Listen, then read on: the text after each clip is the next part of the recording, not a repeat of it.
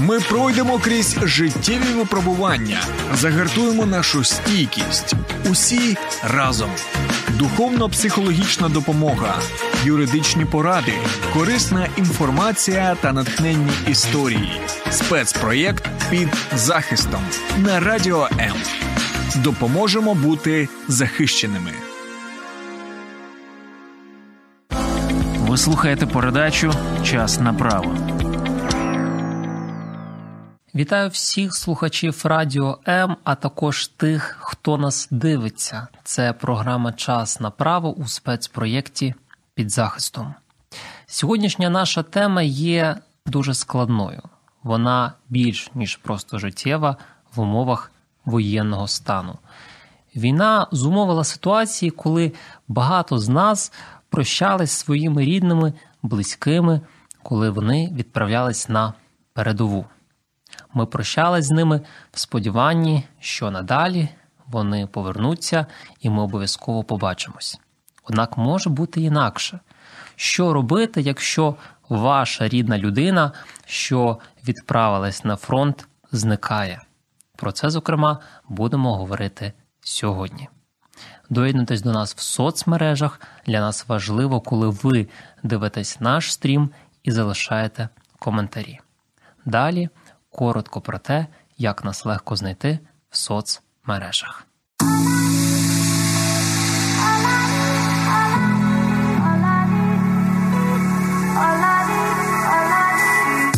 Долучайся до Радіо М у соціальних мережах. YouTube канал, Facebook сторінка, TikTok, Радіо М, Telegram, Instagram, Радіо М.ua, а також наш сайт radio.m.ua. Радіо М – це все, що тобі потрібно.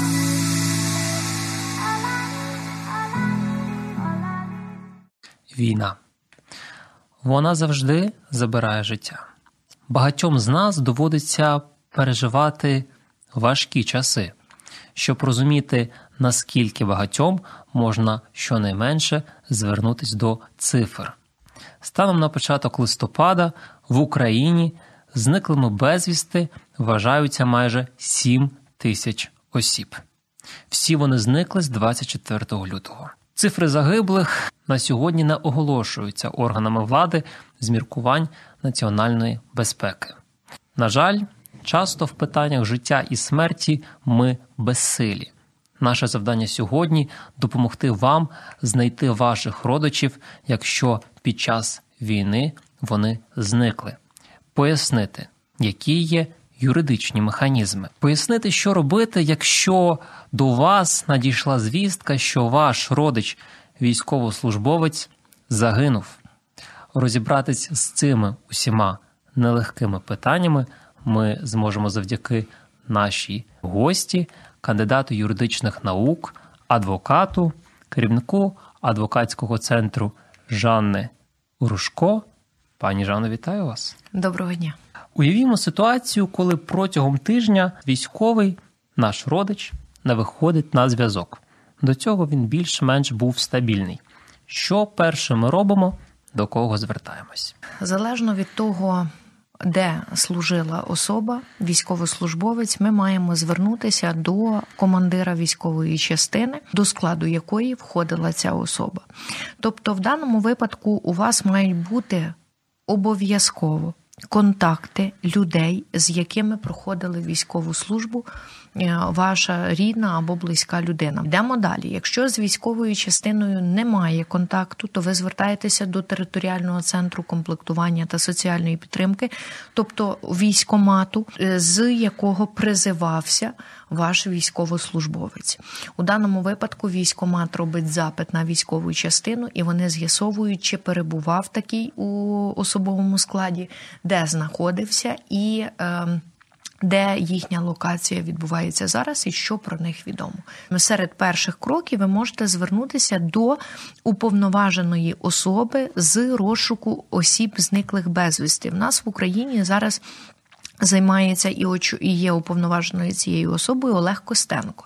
А всю цю інформацію щодо локації, місцезнаходження, все це може родичам повідомитись? Тому що насправді, надарма багато з тих військових, коли вони відправляються на передову, вони не говорять своїм про те, де вони знаходяться, тому що в них є певні зобов'язання з приводу цього. Тобто, якщо умовно родич в нас зникає, нам будуть повідомляти, де орієнтовно востаннє він знаходився? Так, цю інформацію зобов'язані повідомити членів сім'ї, де є інформація про те, що особа або безвісти зникла, і поки її останків тіла не ідентифіковано, не проведено медичну експертизу, не проведено відповідну ідентифікацію лікарську, доти вся інформація, яка відома з приводу останнього перебування, з приводу місця локації, з приводу годин зустрічей або виконання бойового завдання, вони родичам зобов'язані надати відповідно до основного і профільного закону.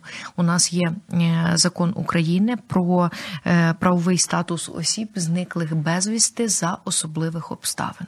Щодо встановлення факту родинних зв'язків, вочевидь, що можуть звертатись родичі, там, де це можна підтвердити. Якщо я переймаюсь щодо свого друга, військовослужбовця, який поїхав на фронт і зникає через певний час, я можу звертатись? Можете. Відповідно до закону України, який я назвала вище, так, стаття 2 цього закону визначає, що вона розрізняє поняття «заявник» і вона розрізняє поняття «близький родич» та «член сім'ї». Заявником може бути будь-яка особа, якій стало відомо про те, що інша особа, військовослужбовець, зникла. Це можуть бути родичі другого, третього ступеня споріднення, це можуть бути громадські організації, це можуть бути уповноважені органи державної влади або місцевого самоврядування, це можуть бути посадові особи відповідних правоохоронних органів, це можуть бути близькі люди, можуть бути друзі і може бути будь-яка інша особа, якій стало відомо про те, що військовослужбовець зник і з ним немає зв'язку, умовно кажучи, навіть сусід. Заявникові, за результатами звернення вашого, будуть вносити відомості до єдиного реєстру зниклих осіб або зниклих безвісти осіб. Цей єдиний реєстр держателем його Міністерства внутрішніх справ. З моменту надходження такої заяви має впродовж 24 годин вноситися відомості, що з приводу такої-то особи виникла така-то ситуація. Внаслідок з'ясування розшукових дій, вчинення розшукових дій, з'ясування обставин такої ситуації, буде встановлюватися коло близьких родичів і членів сім'ї. Тобто в кожного військовослужбовця у нас сьогодні є особова справа. Уповноважена особа, яка буде здійснювати розшук, в даному випадку зобов'язана буде уже повідомити інших членів родини, близьких родичів про ситуацію, яка стала відома. А вас про результати розгляду як заявника також буде повідомлено про місце перебування цієї особи, якщо воно буде встановлено. Якщо встановлено не буде, то вас повідомлять про те, що потрібен додатковий час для здійснення такого розшуку. Трохи треба по законодавству розмежувати кілька понять. Особа, яка зникла безвісти за особливих обставин. Ось відповідно до цього закону, це та особа, про місце перебування якої нам невідомо. Тобто в даному випадку вона вважається і набуває статусу правового особи, яка зникла безвісти за особливих обставин, з того моменту, коли про неї вносяться відомості до єдиного реєстру таких осіб. Паралельно в судовому порядку ви можете встановити два факти. Перше – це визнання особи безвісно відсутньою. І друге – це оголошення її померлою. Для того, аби встановити юридичний факт безвісно відсутньої особи, має пройти рік з моменту фіксування її відсутності інформації про її місце перебування. Якщо ми говоримо про оголошення померлою, то це має пройти 3 роки з того моменту, коли стало відомо про цей факт, що місце перебування її наразі встановити не вдається. До того моменту, поки не знайдуть останків тіла цієї особи, до того моменту вона буде вважатися такою, що вона зникла за особливих обставин, незалежно від того, чи буде встановлено факт оголошеної померлою, або чи буде встановлено факт зниклої безвісно відсутньої. У нас взагалі зниклими за особливих обставин можуть бути не тільки військовослужбовці, це є наші родичі, які проживали в прифронтових районах, на окупованих територіях. Умовно, ми втратили з ними зв'язок після 24 лютого, вони проживають в Маріуполі. Якщо ми говоримо про цивільних, то ми можемо заяву і повідомлення подавати і до органів місцевого самоврядування, і до поліції, вказавши всі необхідні обставини і відомості, які у вас були на момент того, коли припинився зв'язок або коли зв'язок втратився. Найперше, що би я хотіла рекомендувати тим особам, які сьогодні перебувають в такому стані і не знають, куди звертатися, що робити, а особа на зв'язок не виходить, родич. Вам необхідно зібрати усі відомості, які тільки можливо. До них належать контактні телефони побратимів, військовослужбовців, їхні контактні телефони їхніх близьких родичів, цих побратимів. Далі ви маєте знати командування військової частини, де служить така особа. Або не служить, а з ким вона перебувала і де вона перебувала. Це особливості можуть бути фізіологічні особливості, особливі прикмети зовнішності, одягу, транспортного засобу, якихось прикрас, наприклад, в яких перебували люди. Тобто, чим більше у вас буде ідентифікуючи ознак, тим більше ви зможете фактично мати успіх у результаті вчинення таких розшукових дій. Інакшим способом ми говоримо, що знайти буде набагато складніше, оскільки таких ситуацій, на жаль, сьогодні є дуже багато. Тому максимально і тим, в кого зараз служать, і ті, хто зараз знаходяться в окупованих територіях, а родичі знаходяться відносно на мирній території, умовно, де не ведуться бойові дії, або де вона не є тимчасово окупованою, збирайте, будь ласка, максимальну інформацію, адресу точну, де хто перебуває. Багато з українців здійснює пошук військових, що зникли безвісти, в соцмережах. Вони публікують їх фото з проханням повідомити, якщо бачили цю людину. Заступник міністра оборони України Ганна Маляр закликала українців не шукати зниклих безвісти людей через соцмережі. Вона наголосила, що поширення такої інформації у відкритому доступі може зашкодити людині, якщо вона перебуває на тимчасово окупованій території і шукає способи повернутися. Також інформація може нашкодити переговорному процесу, якщо людина знаходиться в списках на обмін. Чи є в нас взагалі сьогодні практика щодо розшуку таких людей? І наскільки можна говорити, що вона успішна? Найреальніший шлях, який дасть вам змогу з'ясувати, чи є ваша близька людина вам у списку військовополонених, які перебувають у списку на обмін, ви маєте спілкуватися виключно із уповноваженою особою по розшуку зниклих осіб, далі через територіальні центри комплектування соціальної підтримки або через правоохоронні органи. Що у нас відбувається з майном особи, яка зникає? Що відбувається з місцем, де вона працювала? З її заробітною платою, яка має зберігатись? Що тут відбувається? Це стаття 5 і стаття 6 Закону України про правовий статус особи зниклої за особливих обставин. Так ось, відповідно до них, поки особу не буде ідентифіковано і не буде визначено її місце перебування, де вона знаходиться, доти за нею зберігається її майно. Воно не може відчужуватися. Що означає відчужуватись? Продаватися, купуватися, даруватися, успадковуватись і таке інше. Відповідно до Цивільного кодексу України у нас є, щоправда, один механізм. Через суд можна встановити управління майном.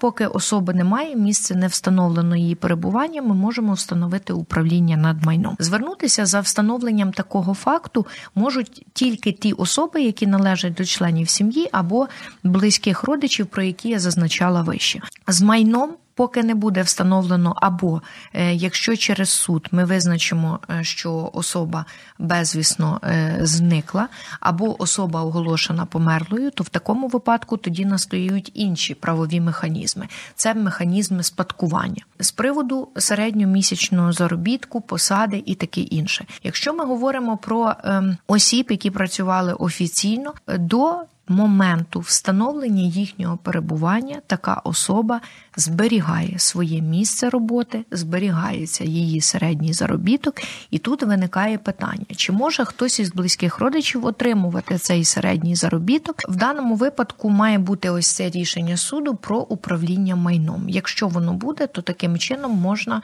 і отримувати також заробітну плату. Що це за такі випадки, коли родичі можуть звернутися до суду з проханням, аби фактично здійснювати розпорядження цими коштами?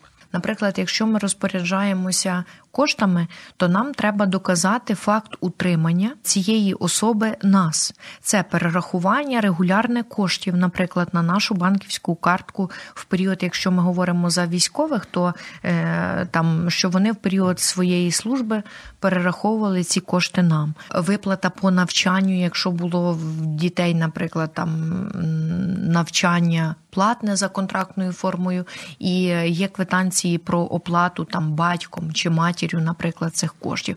Тобто це всі ті речі, які пов'язуються з матеріальним утриманням такої особи. Якщо ми говоримо про майно в розумінні нерухомого майна, земельні ділянки, квартири, будинки, транспортні засоби, то в даному випадку всі, хто належить до близьких родичів, вони мають право звернутися і встановити цей факт, незалежно від факту утримання чи не утримання. Коротко поговоримо про компенсацію, яка виплачується державою, і саме в тому випадку, якщо чітко, невідомо, що особа загинула, їй наділяються відповідні статуси, про які ми зараз сказали. З якого моменту взагалі тут родичі можуть претендувати на цю компенсацію? Компенсація можлива тільки в тому випадку, коли особу визнають померлою. Оголошена померлою, так. Тобто, яким чином це може бути? Це ж може бути не тільки шляхом встановлення юридичного факту, що особу оголошено померлою. Сьогодні у нас питання виплат врегульовано Законом України про соціальний і правовий статус і захист військовослужбовців та членів їхніх сімей. Відповідно до цього закону є стаття 16 з позначкою 1, яка регулює питання щодо отримання виплат, а саме одноразової грошової допомоги у розмірі 15 мільйонів гривень у зв'язку з загибеллю внаслідок збройної агресії. В даному випадку це стосується військовослужбовців. І в цьому випадку нам встановлення факту, що особа просто оголошена померлою, недостатньо. Нам треба, щоб за результатами розшуку цієї особи була проведена судово-медична експертиза, за результатами якої, по-перше, ідентифікували останки тіла цього військовослужбовця. Військова частина має надати повністю пакет документів, який підтверджує обставини цієї загибелі. Відповідно до цього пакету документів у нас є форма 3. Вона так і називається «Довідка про обставини загибелі», в якій має бути зазначений причинний зв'язок між загибеллю і або захистом батьківщини під час збройної агресії Росії проти України, або причинний зв'язок у зв'язку з виконанням обов'язків військової служби. Не всі військові частини здають такі відповідні довідки. Як правило, вони пишуть у зв'язку з проходженням військової служби. От загинула особа не з захистом батьківщини, не з виконанням обов'язків військової служби, а саме у зв'язку з проходженням військової служби. Ось це формулювання проходження військової служби сьогодні права на отримання такої одноразової грошової допомоги не надає. І тому, коли ви оформляєте ці документи, треба чітко слідкувати з приводу ось цього встановленого причинного зв'язку. Найкраще це, звичайно, в цих випадках чекати висновку про ідентифікацію цієї особи і потім отримання відповідних висновків з приводу причинного зв'язку загибелі. Тобто задля отримання цієї компенсації далеко недостатнім є просто наявність факту особи оголошеної померлої в судовому порядку. У нас чітке має бути розуміння і підтверджені докази того, за яких обставин мінімально хоча б має бути розуміння з приводу того, за яких обставин особа померла, це і причинно-наслідковий зв'язок, і тільки ось тоді може виникати це право на компенсацію. Так. Багатьох насправді цікавить те, хто ж всі ті, хто може мати право на цю компенсацію. Друг може мати? Ні. І ті, хто мають право на отримання одноразової грошової допомоги, це є обмежена категорія осіб. У нас є постанова Кабінету Міністрів номер 168. Особи, а саме батьки, діти, які не досягли повноліття, один із подружжя, який не одружився вдруге, а також ті особи, які перебували на утриманні військовослужбовця, мають право на отримання такої одноразової грошової допомоги у рівних частках. Тобто, якщо тобі вже 19 років, то, вибачай, ти права не маєш. З приводу тих осіб, які проживали однією сім'єю без реєстрації шлюбу. Такі особи не прирівнюються до дружини, тому що дружина або чоловік – це ті особи, які перебувають у зареєстрованому шлюбі, крапка. Цим особам треба встановлювати факт, по-перше, як проживання однією сім'єю, а по-друге, це факт утримання цієї особи загиблою особою. Для того, щоб встановити факт проживання однією сім'єю, є судова практика, яка говорить, що ми його встановити можемо, коли особи проживали не менше, ніж 5 років. Тому, якщо це рік, якщо це 3 роки, до 5 років встановити ми його не можемо. І автоматично ці особи отримати таку частину такої грошової допомоги не зможуть. Такі особи залишаються дуже в нерівному становищі по відношенню до інших осіб. Важливо звертатися до адвокатів і з'ясовувати конкретно, чи підпадаєте ви під статус утриманця, якщо ви не підпадаєте під дітей. Так само, якщо от дитина досягла 19 років, тобто після повноліття, вона права на отримання допомоги не має, то тоді їй необхідно звертатися в суд і встановлювати факт утримання. Доказувати, що батько сплачував кошти, платив за навчання, виплачував за неї якісь там кредити, вони проживали разом. Тобто це є складна сьогодні процедура. Об'єктивно, скільки родичі можуть очікувати цієї компенсації? В тих особах, які померли в перші дні війни, загинули, то є вже такі особи, які восени отримали ці кошти. Це реальна процедура, вона дійсно має місце бути, держава сьогодні забезпечує.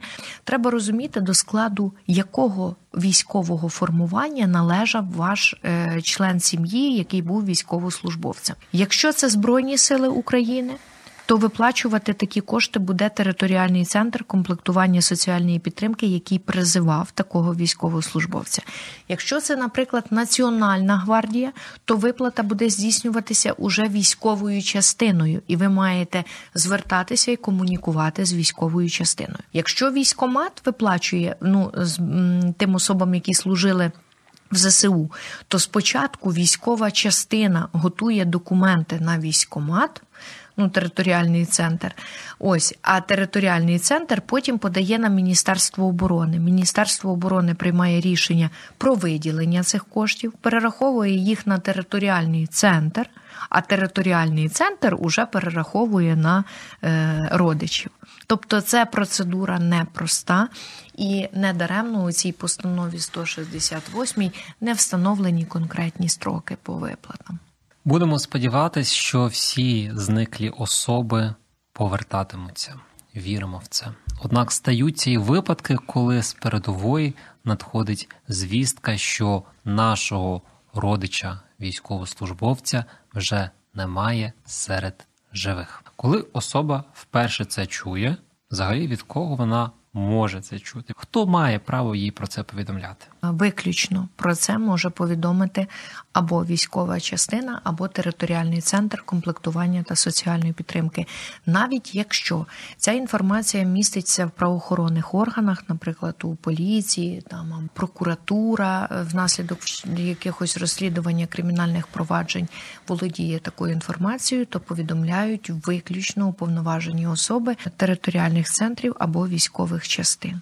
Будь-хто інший повідомити про це не може. Ну, або в іншому випадку ми говоримо, що таке повідомлення не буде офіційним. Рідним направляють лист повідомлення зі співчуттями. І ось цей лист, він має дуже важливе значення. У цьому листі обов'язково вказуються обставини, за яких загинув наш герой, тобто військовослужбовець. У даному випадку, як правило, там вказуються обставини загибелі і де саме ця людина загибла, при яких боях. Ось ці повідомлення, вони потім можуть стати підставою і основним із доказів встановлення причинного зв'язку між обставинами загибелі, захистом батьківщини або виконанням обов'язків військової служби. Людина, отримавши, зокрема, цей лист, може абсолютно з логічних причин через психологічний шок не повірити написаному.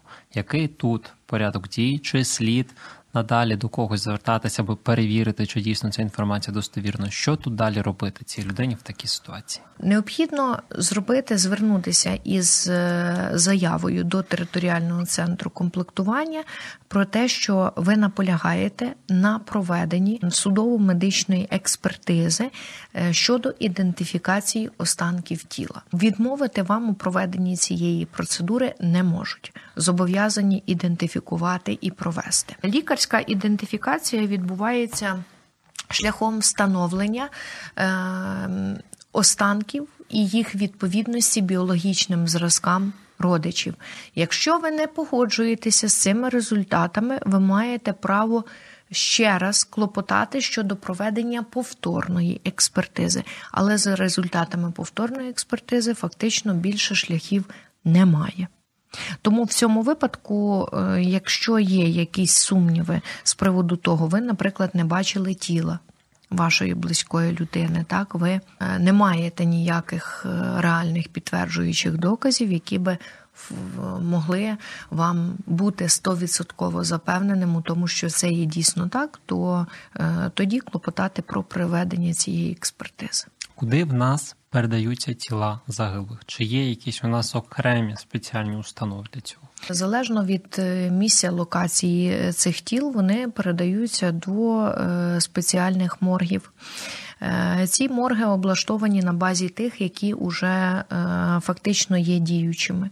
Ми говоримо про те, що сьогодні тіла військовослужбовців, які загинули під час виконання бойового завдання, або можливо встановити, що це військовослужбовець, не цивільна людина, то їх передають і відокремлюють від усіх інших цивільних, які померли, грубо кажучи, звичайною смертю, не при виконанні бойового завдання.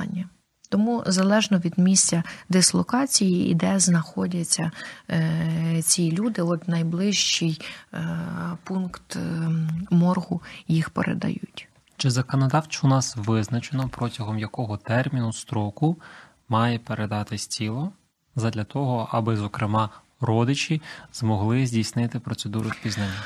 Немає. У нас цього строку сьогодні затвердженого немає. Чому? Про це можна говорити, а якщо неможливо передати?